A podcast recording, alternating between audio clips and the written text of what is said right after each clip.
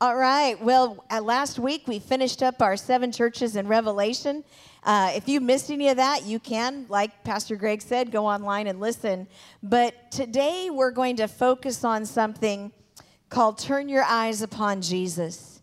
And uh, this is an appropriate message for, for the day we live in, and we're excited. So, you got your Bibles? Ready to make the devil nervous? Yeah. Let's get it in the air. Say, This is my Bible. This is my Bible. I can have. I can have what the Word of God. what the Word of God says I can have. says I can have. I can do. I can do what the Word of God. what the Word of God says I can do. says I can do. And I can be. And I can be what the Word of God. what the Word of God says I can says be. I can be. Woo, you're holding power right there. Yes. I'm telling you, it's an amazing book. Father, we love you. We thank you for this precious word. And Lord, we just speak to us through your word. And Lord God, just lead us into all truth. And Lord, that we receive your anointed word into our mind, translates into our spirit, and Father, it causes peace, joy, love, goodness, self control to come through our being, Lord. We receive your word with gladness this morning. In Jesus' name, somebody said, Amen. Amen. Amen. All right, let's get into this good stuff. hey, we're pretty happy parents today, aren't we? We are very happy. We got- happy, happy, Happy. happy because we got our daughters We got both daughters here. in the house. Whoop, Give it up for Vanessa and Nick. Woo! Some of y'all might not even know we had daughters. Just thought, but there they are, proof right there. We talk about them all the time. You know, that's kind of one of the problems with preachers is you know the the kids get talked about, but uh, um, just such a joy. Our daughter Anik is getting married this coming Saturday, and we're so excited for her and her husband and the life they're going to live. And uh, so we just believe in God for just great things, and uh, just it's going to be awesome. Yes, and our other daughter and her husband live in Phoenix, and so she's here helping her sissy get all ready for the wedding. So it's it's a fun week in our household, right? Yeah. You know, I was a little bummed when she decided to live in Phoenix, but you know, it's really not a bad place because kind of when you're kind of done with Washington, it's nice to go to Phoenix, right? So, and go to the sunshine. Although we've had a lot of sunshine here this summer, haven't we? It's been an amazing spring and summer. so the title of our message this morning is "Turn Your Eyes Upon Jesus," and uh, it's a great song that we used to sing back in the day. And there's a new song, right? But it's really appropriate today because there's so many things to distract us from what's really important when we're thinking of spiritual things.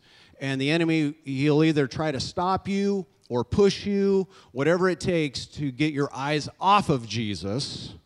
And so, uh, in the day we live, it is very important we have our eyes upon him. So we're going to the book of Hebrews, and so we're in Hebrews chapter 12 and verse 2. It says, keeping, I'm just reading part of the verse here, and we're going to go back and, and get all of it. But the gist of that, verse 2, is keeping our eyes on Jesus, the champion who initiates and perfects our faith. That's out of the NLT. Right. And so, just to give you a little history about the book of Hebrews, uh, it was written to believers. Wait, say that again. Because I think sometimes we think turn your eyes on Jesus is just, oh, for those who are unbelievers, you need to know how to turn your eyes on Jesus. But this verse in Hebrews was written to believers. So is it possible that as a believer, we can sometimes shift our eyes off of Jesus? Well, obviously, because if he's writing to the church and he says it, then uh oh, it is possible for you and me, if you are a born again believer, to at times in your life begin to focus on something else other than Jesus. Right. So, just let's back up even further about the book of Hebrews. So, how many love coffee here this morning? Coffee lovers? Well, God just encoded a secret message to us in the book, in the name, He brews. So, so there's that, right? But yes, it was written to believers uh, who were very familiar with living for God, Christians, but they were in a time of persecution and they were just like, you know, I'm not sure living this Christian life is really worth it. And so they were thinking about going back to their former lifestyle apart from Jesus. And so the author's point was you need to put Jesus in the proper place in your life so all the other things will come together that you're believing for. Because without Jesus, we can uh, run empty. So, give us a little history on what was going on during this time frame when this was written, as far as the now in Rome, what was happening with Nero and all that. Yeah, so the Jewish Christians living in Rome at the time, they were uh, under Emperor Nero, not a great guy. And uh, so from uh, 54 to 68 AD, uh, he was in power. And uh, so these Christians were living under that. But Nero wanted, he just, history says that he started a fire in Rome. And this fire took off and for 10 days was burning, uh, burned uh, about two thirds of the city. And why would he start a fire? He started a fire because he wanted to circum I mean, it's just like sometimes it's amazing what history teaches us. But he wanted to circumnavigate his Senate, Congress, if you will, the government, uh, because they weren't real willing to go with his massive new building project that was designed in his image. So uh, he started a fire. He was an arsonist, and uh, this fire took off, and so he got to rebuild the city in his image after the fire. But people weren't stupid and realized Nero, something suspicious about him, so they're starting to get some investigation. The things were pointing back at him, and so he had a plan. And his plan was those Christians. You know how they're against everything. Blame the Christians? They're crazy people. And so Christians, uh, the people believed the lie that the Christians were the arsonists because Rome was such a pagan place and the Christians were against all the pagan worship. So the lie took, and so Christianity immediately became outlawed, and Christians were hunted down and persecuted. And so this was where we find the Christians who are living in Rome are thinking, okay, it was fun and it was all fun and games until we're outlawed to believe Jesus, and now it's uh, we're being hunted. We can't participate in society, and I mean it was really really bad if you study the history of how those Christians had to survive. Um, with that negative cloud on their lives. So they're in the middle of persecution when this letter is coming to them saying, Turn your eyes upon Jesus, correct? Right. So there we, is it possible that Christians are being blamed for some current events. Yeah, it's quiet in here. There's a lot going on. And it is possible that in the midst of persecution, that Jesus' cry to the body of believers today is still, come on, fix your eyes back on me. When things begin to go chaotic, let's get our focus back on what he tells us to focus on. Now, we're not going to go there for time's sake, but y'all remember when Peter walked on water? I'm just going to quickly. Are, are, there, are you alive this morning? Yes. Or is my online more alive? Okay, come on. I hear him yelling. I hear him. So, when Peter was walking on water, he was fixed and focused on Jesus, correct? As soon as he looked at the waves or his current situation or the chaos or the what's going on, he began to sink.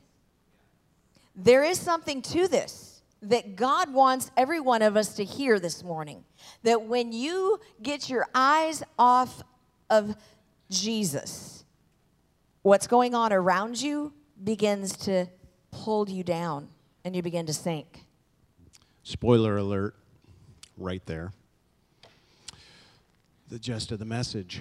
Keep your eyes on Jesus so Keep you your don't eyes sink. on Jesus. Okay. But it really comes down to something simple that we either believe God can and we have faith in him that he can get us through whatever we're dealing with, or we believe he can't and then we start looking in other directions. So, um, you know, and we're living in a day today that Jesus talked about in Matthew chapter 24, where there will be uh, deception. Why is there deception today? I mean, people don't even know what gender they are. It's just crazy. So, uh, deception, uh, wars, rumors of wars, uh, racial tensions, famines, pestilence, earthquakes. Did you know the United States right now has got four active volcanoes going off right now? Crazy.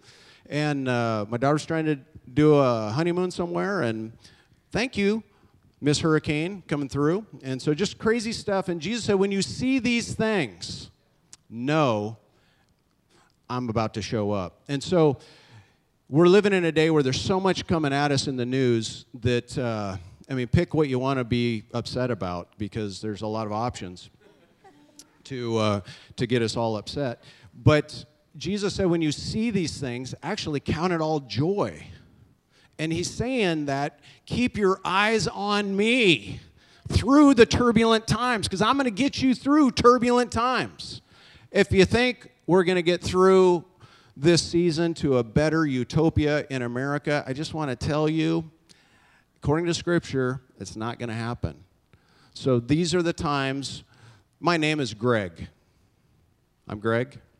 My parents prophetically named me Greg because my name means watchman. And a watchman sounds the alarm when the enemy is coming. And so I'm sounding the alarm. Get yourself ready and keep your eyes on Jesus. Uh, you know, the Apostle Paul, when he was writing to Timothy, we are going to go back to Hebrews, but I want to read to you something that Paul said to Timothy. And Paul was a mentor to Timothy. Timothy looked up to Paul. And he said. And this is in the time of Nero. Yes. So 2 Timothy 3 14 says, But you must remain faithful to the things you have been taught. You know they are true, for you know you can trust those who taught you. You have been taught the Holy Scriptures from your childhood, and they have given you the wisdom to receive the salvation that comes by trusting in Christ Jesus. All Scripture is inspired by God and it is useful to teach us what is true and to make us realize what is wrong in our lives. It corrects us when we are wrong, and it teaches us to do what is right. God uses it to prepare and equip his people to do every good work. He opens up, if you caught that, Timothy, you must remain faithful. Everyone say that. Faithful. You must remain faithful because when things are so First Timothy, we, as we stud, studied in Revelation, the church of Ephesus was a mega church. What was it, 25, 30,000 people? So Timothy's the pastor. He's like, Paul, how do you do this? So it's all a bunch of leadership stuff. Second Timothy, persecution happened. People are fleeing for the weeds and trying to get out of Dodge. His church is literally evaporating before his eyes. And he's saying, Paul, help me. How do I keep this thing together? Uh, just to be associated with you could cause persecution. And so Paul writes back in 2 Timothy, he says, You must remain faithful. So good. Okay, we're going going back to Hebrews chapter 12. Let's back up. So I read to you part of verse 2. Let's let's back up to the beginning of the chapter in verse 1. It says, "Therefore, since we are surrounded by such a huge crowd of witnesses to the life of faith, let us strip off every weight that slows us down, especially the sin that so easily trips us up." and let us run with endurance the race that God has set before us. We got to keep running. Don't stop. Remain faithful. And these are these are ordinary Okay, so I'm not going to read to you the whole chapter that precedes that, but chapter 11, if you're familiar with your Bible, Hebrews chapter 11 goes through all these heroes of faith from the Old Testament. It goes over story over story of heroes of the faith. And then we start in chapter 12. It says, Keep running. These are a cloud of witnesses that have gone on before you and are cheering you on. I've done a little bit of running in my life, and uh, you know, there's a, a point where you hit that wall where you're running, where and that wall is just almost debilitating because you're running and you're trying to get over that wall. You know you're up against that wall, but at that wall, when you're running or doing any kind of athletic thing, you hit that wall and you're just like, I really want to quit. I think it would be better if I quit. I want to quit. My feet hurt, my back hurts, my arms hurt. I can't breathe. My heart's about to blow out of my chest. This is not fun. Why am I doing this? Why have I spent all this time? This is stupid. This is so stupid. This doesn't mean anything. This is dumb. I hate this. I hate my life. I hate everybody right now because this is stupid.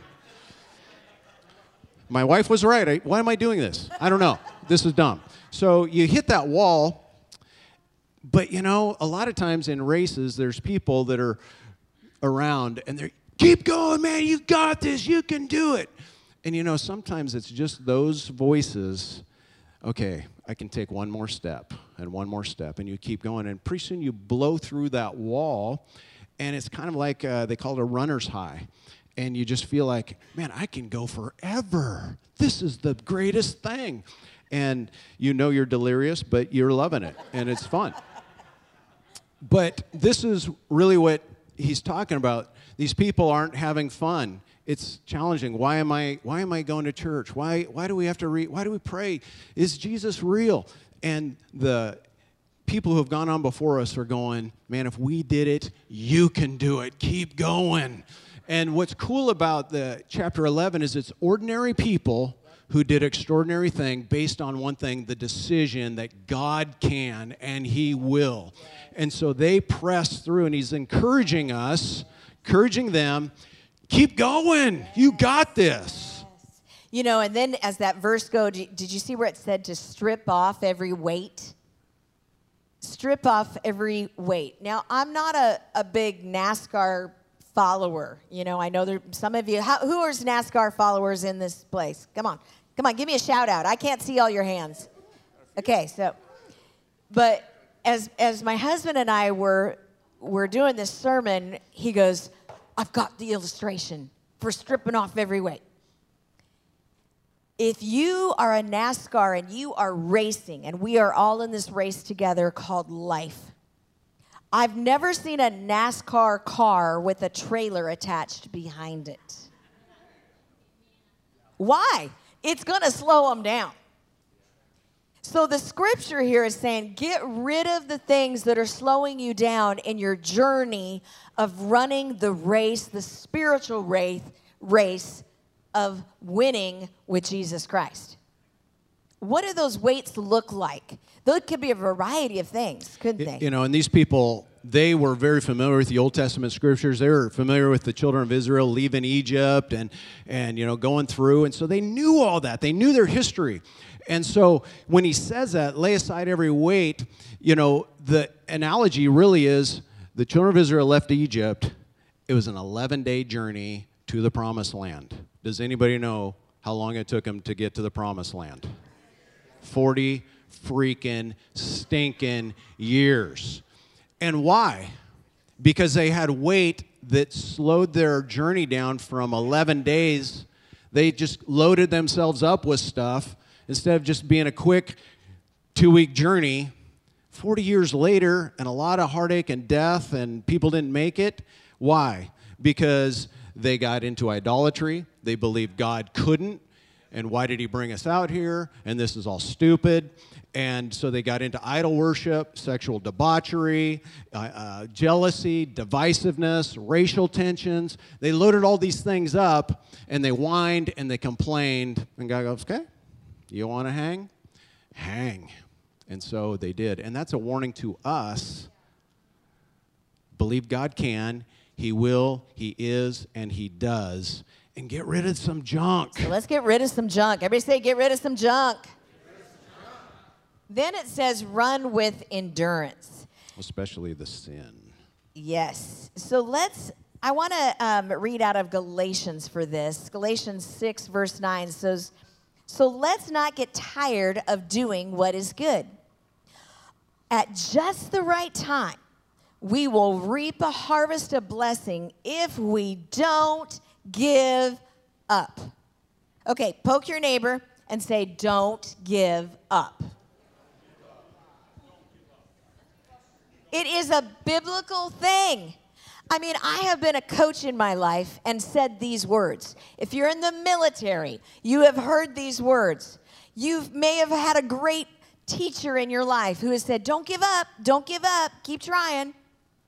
But do you know that that principle is biblical?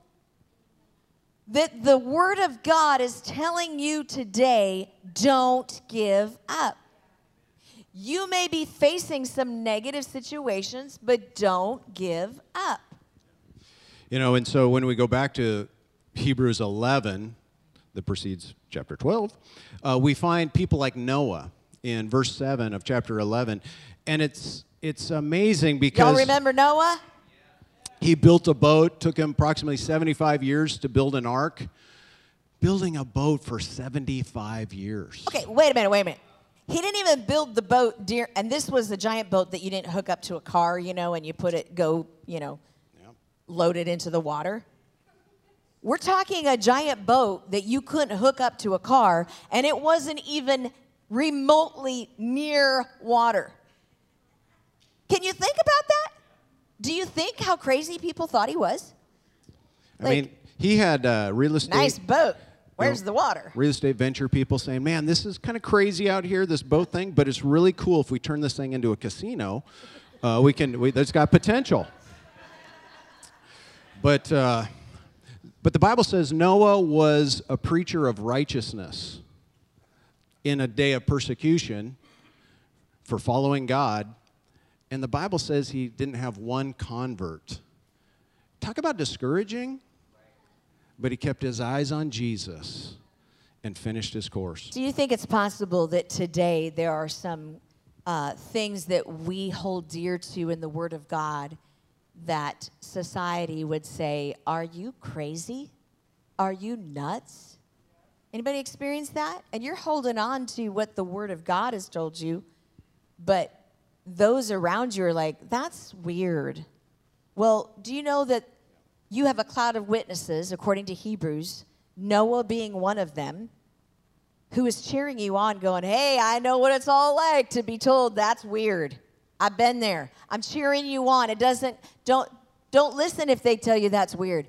You hold fast to the word of God with endurance.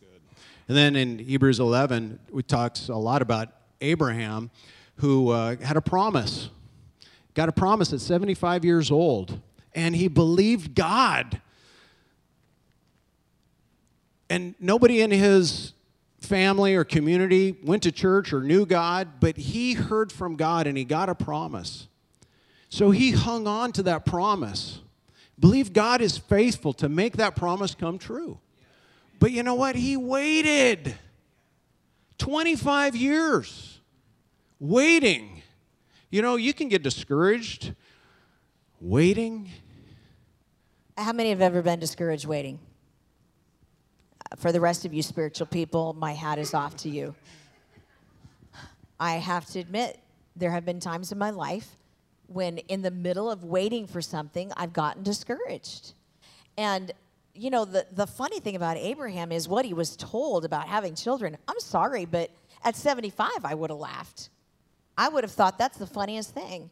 But then to keep waiting 25 years after that? Are you kidding me? Are there some things that God has given you as a promise that don't even remotely look like they could ever happen? Well, then you're in good company.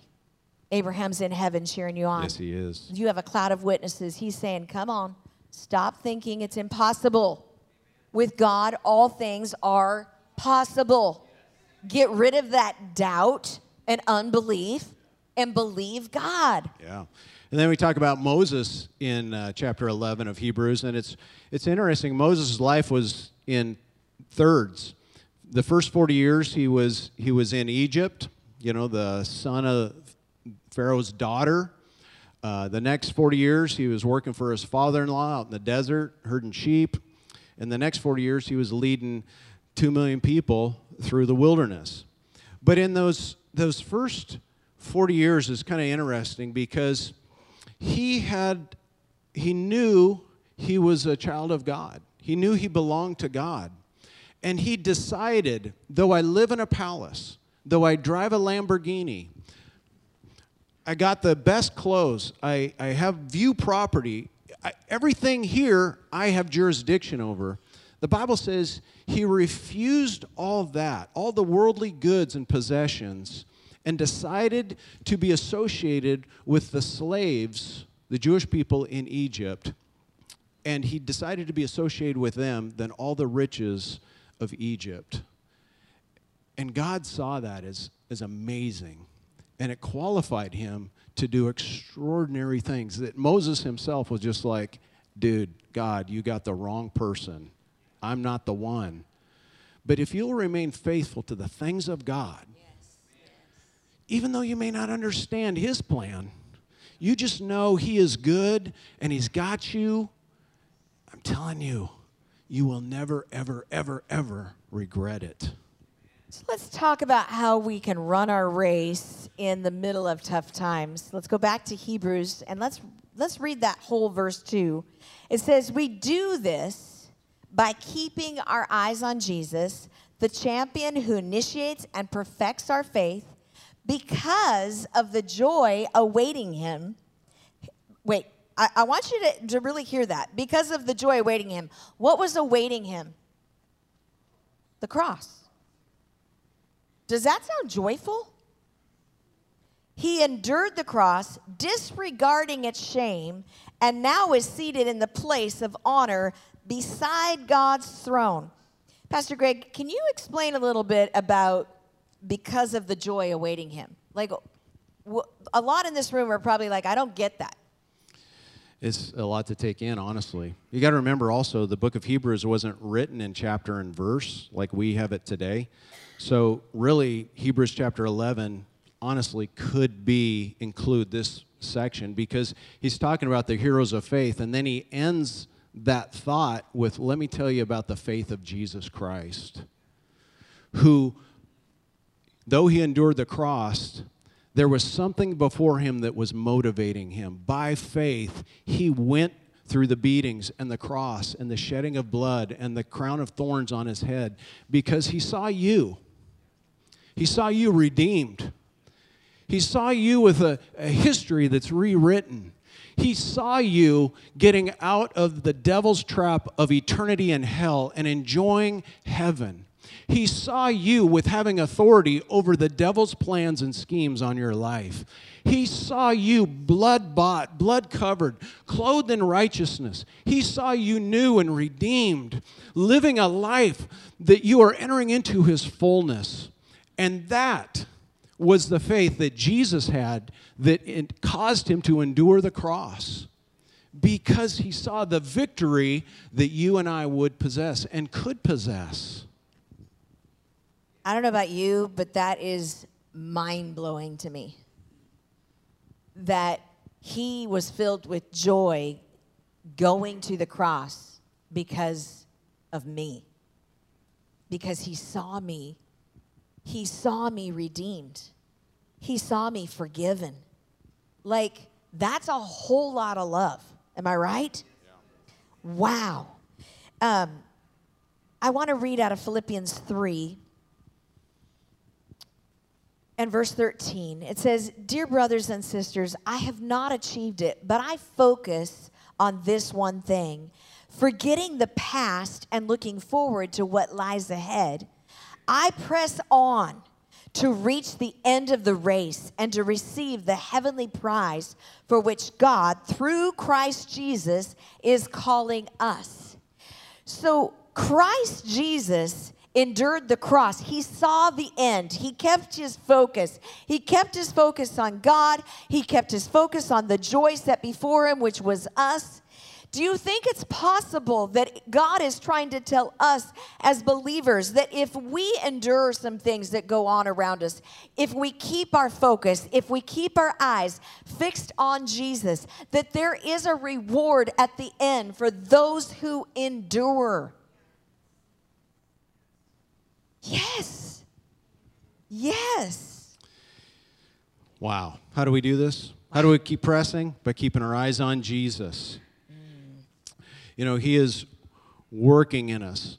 Uh, there's a lot to distract us today, so much to distract us. And I'm reminded of Mary and Martha when they were, uh, Jesus was coming over for dinner, and uh, they were were uh, busy, and and all of a sudden Mary's just like, man, Jesus is here. And so Mary just got down at Jesus' feet and just she was hungry to hear the jewels that came out of Jesus' mouth. What and, and so she just and, and it ticked Martha off. Jesus, do you see what's going on around here? I got some stuff to deal with, and she's checking out and hanging at your feet. Tell her to get busy. And Jesus is like, um, chill, Martha, because she's actually chosen the right thing. We can eat later. But what I'm telling you is precious and will save your life. And so we're living in a time where it's easy to get the Martha mentality. Do you see what's going on? Lord, this is stupid. That's wrong. They're wrong. Ugh. And Jesus is just telling us settle down. I'm not caught off guard by any of this. I've, I've written this script, and the world is playing it out. But if you'll keep your eyes on me, I'll get you through all this turbulent stuff that you're dealing with with governments and nations and COVID and pestilence and weather and taxes and whatever. Look at me. I got you. I got you. Get your Martha mentality away because it's not helping. You know, as we went through the series on the seven churches listed in Revelation, you know, they were going through a lot. Remember, my, my husband is a history buff, and he was giving you all the history behind what they were going through. Do you think it's possible that they could have got their eyes off of Jesus during some of all of we saw what they were going through? Do you think they were tempted? Absolutely. Do you think that today, as a believer, that we are tempted to get our eyes off of Jesus. I mean, there's a lot going on. It might be a lot going on in your family. There might be a lot going. Okay, so many of you know in my own personal family that I have a father who is at the end of life. I am the one that's, you know, got to make all those decisions for him. And there's a lot going on in my world with that. Um, constantly changing between hospitals and facilities and T- uh, tomorrow I have a conference call with a staff of people to make a decision. That's a lot going on in my world. Could I be distracted and get in anxiety instead of keeping focused on, I can do this, all things through Christ who strengthens me? You know, I've got that going on in the midst of a joyous occasion in my home. I'm, having, I'm in the middle of a daughter getting ready to get married. And then, let alone, you turn on your TV and you know, there's that. I mean, you name it, like Pastor Greg said, you got it going on. Do you think it's possible you go to school that you're going to have a lot of opinions going on about a lot of things? Do you think it's possible that you you could have some anxiety like am I going to get caught in the crossfires? You know, this person believes this and this person believes that. This person's for for a mask, this person's not, this person's for the vaccine, this person's not. I mean, and then you got friends who, and their, their parents are in the middle of, I mean, are you catching my drift? How many opportunities do we have to be distracted and all of a sudden lose our focus? I have, I, and, and here as pastors, I have at times in my life allowed my focus to slip. But it's never worked out very well for me. I have walked with God a lot of years, and I'd love to tell you that I stayed focused all the time, and I kept my eyes on Jesus, and I never allowed anything to affect me. But I'd be lying. I have allowed at times my the things surrounding me to either upset me, cause me to get angry, cause me anxiety or stress. But I'll tell you what I have learned when I refocus and get my eyes back on Jesus. I'm telling you, there's peace because I know who's got my back. I know who's got me. I mean, this is amazing stuff to keep our eyes on Jesus because it's so easy to get our heart hurt and offended. Jesus even said it's impossible to live life and not be offended. You will be offended. And there's all kinds of great opportunities to fall into offense. But Jesus said, Keep your eyes on me. And so, a prayer principle is to come to God with thanksgiving. But in turbulent times, it's sometimes we come to God with griping and complaining. And sometimes we, we see we got enemies that don't agree with the way we think Bible things should be done. And so, how does Jesus tell us to pray for people? He's, he doesn't say, curse them. I remember that Jesus was walking with the disciples, and there was people that the Jewish people weren't really fond of. And so they're walking through this community, and the disciples just asked Jesus, Jesus, should we just call fire down from heaven and just smoke them? And Jesus was just like, hmm, you don't know what spirit you are of right now. And that was disciples. Yeah. And so it's, but it's, I, I got that because it's easy to, to feel that passion. And so we got to remember we got to pray in faith, not in fear. Fear of consequences, fear of the negative, fear of bad things happen, fear of judgment. We got to stay in faith based upon God's principles. So even when it comes to pray for the people we don't even like or agree with, He tells us to bless them. So we got to keep our eyes on Jesus because that just doesn't come natural to you or me. I'm, I'm on the disciple side. Bring the fire, torch them. But that's not God's way. Forgive them, bless them. And so sometimes when we go to prayer, we're not realizing what spirit we're of when we pray because we're motivated out of anger and fear and frustration. That's why you got to come to Him with thanksgiving to just, God, I just come to you. You are great. You're greater than. You're bigger than. Your promises are eternal. This is all going to go away, but you and your word will remain forever.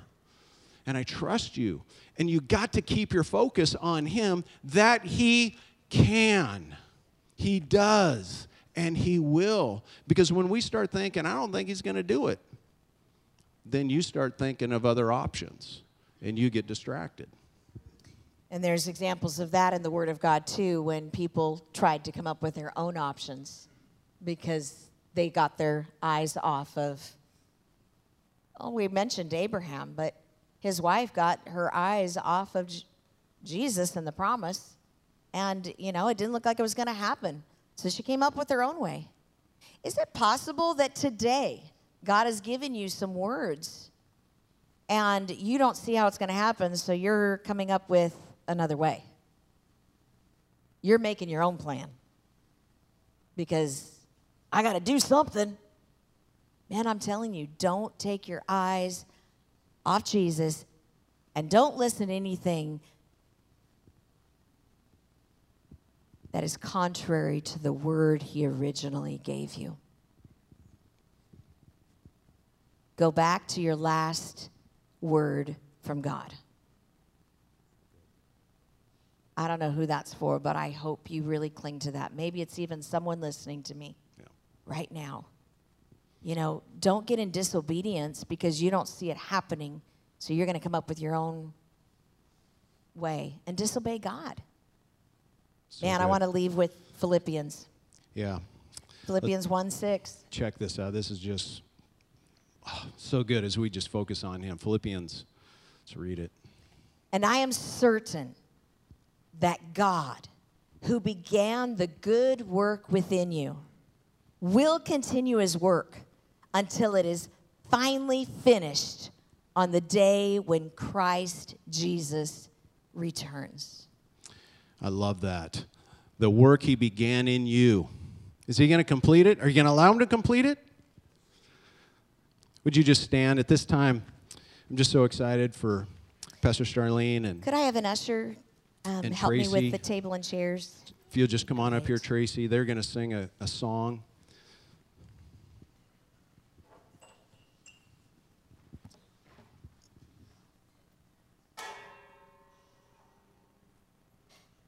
Oh, you know, Pastor Greg mentioned at the very beginning of our message, you know, we some of us that have walked with God have, and Tracy and I both have walked with God for many years.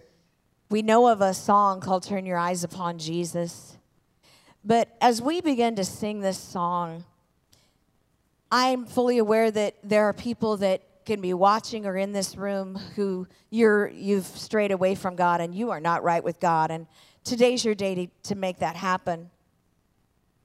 I also am fully aware that there are individuals in this room that the Holy Spirit is knocking at your heart and you're a believer. You're, you're, you're a Christian. You're like, I, I've accepted Jesus.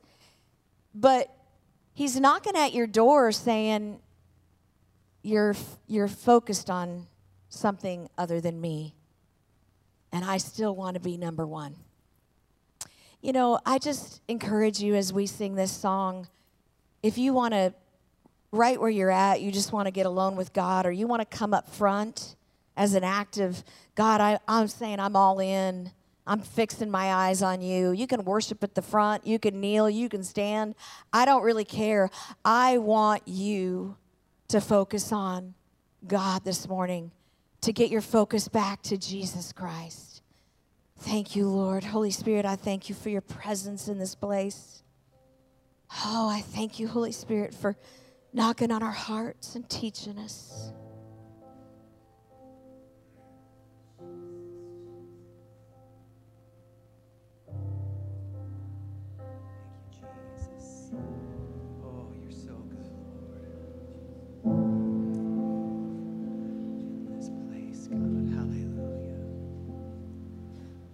Oh, soul, are you weary and troubled? No light in the darkness you see, but just one look at the Savior is life more abundant and free. So just look up, help is on the way. Turn,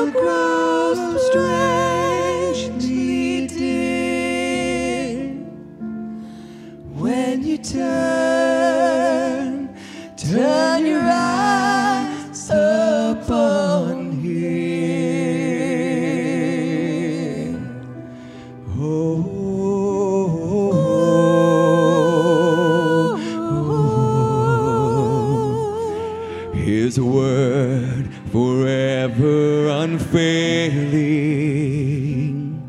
His promise an anchor to hold. Here in the midst of your sorrow,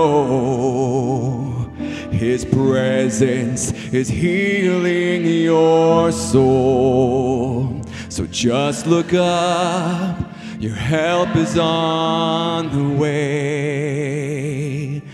Turn, turn your eyes upon Jesus. Look for, look for in His wonderful face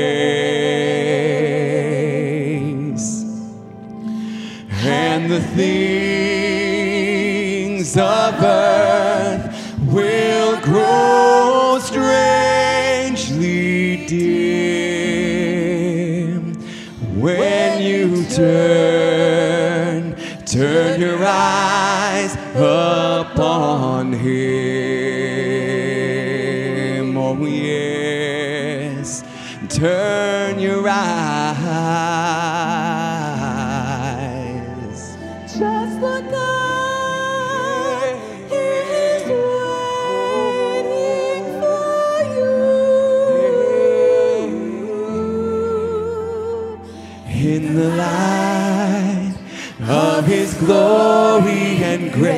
There is freedom, healing, filling this place in the light of His glory and grace. There is freedom, healing, filling this place in the light of His glory and grace. There's revival stirring, shaking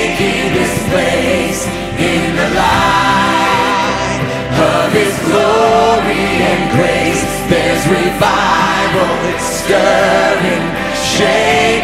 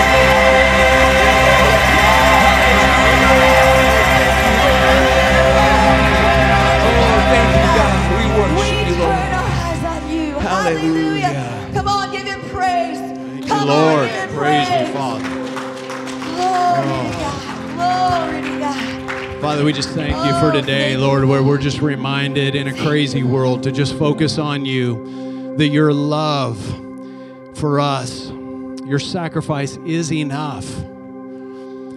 You've been faithful time and time again. We put our confidence and our trust in you. If you're here this morning and you're not right with the Lord Jesus Christ, we want to give an opportunity. Maybe you're watching online today's the day. You know, the, the current events, I just got to say this because it's, it's, it's rattled us what's gone on in Afghanistan. But as I've read through the book of Revelation and, and Ezekiel, there's a plan. The Bible talks about a two million man army coming in and marching in into Israel. Afghanistan had to be opened for this prophecy to be fulfilled. We're seeing the Bible prophecies fulfilled right before our eyes. And so, what has happened is biblically prophetic to allow an army to march right up to Jerusalem. So, there's a plan. Sometimes we get caught up in the moment, but the bigger picture is this is it. And I say all that to say, it's time to get right with God because world events are proving the scriptures that have been written thousands of years ago are being fulfilled right before our eyes. And today is the day to get right with God. I don't know how many days we got. Jesus said, No man knows the day or the hour. He didn't say year, he didn't say month, day, or hour. So today's the day we need to get right with God. And if you've not received Jesus Christ as your personal Savior, or you need to get right, get under the blood, get forgiven, today's the day. So I'm going to count to three, and Pastor Starlene is going to lead us all in a prayer. There's no greater riches than to know Jesus. One, Jesus loves you. He's been chasing you, He's been wanting you for Himself. Two, you just need to re- surrender, get your eyes on Him, shut the lies of the devil. And three, you need to respond right now. Raise your hand in this place. Oh, thank Amen. you, Jesus. Praise thank you, God. Jesus. Thank you, Lord. Thank you, Lord. Oh, thank you, Lord. Church, would you pray this prayer with those who are making this for the first time or you're making a rededication? Say, Heavenly Father, Heavenly Father, I thank you I thank you for your precious blood for your precious blood that was shed for me, that was shed for me, for the joy for the joy of me. of me. You did it for me. You did it for me. And God, I thank you. And God, I thank you. Today, Today, you are my Savior. you are my Savior. You're completely in charge. You're completely in charge. I surrender everything I surrender everything to you. to you. And I ask that I would keep And I ask that I would keep my focus, my focus, my eyes, my eyes, my spiritual eyes my spiritual eyes on you, on you, on the promise, on the promise, on the word. on the word. I don't look to the left or the right. I don't look to the left or I to the look right. to you I look to you. in Jesus' In name. Jesus' name. Everybody say it. Amen. Amen. Amen.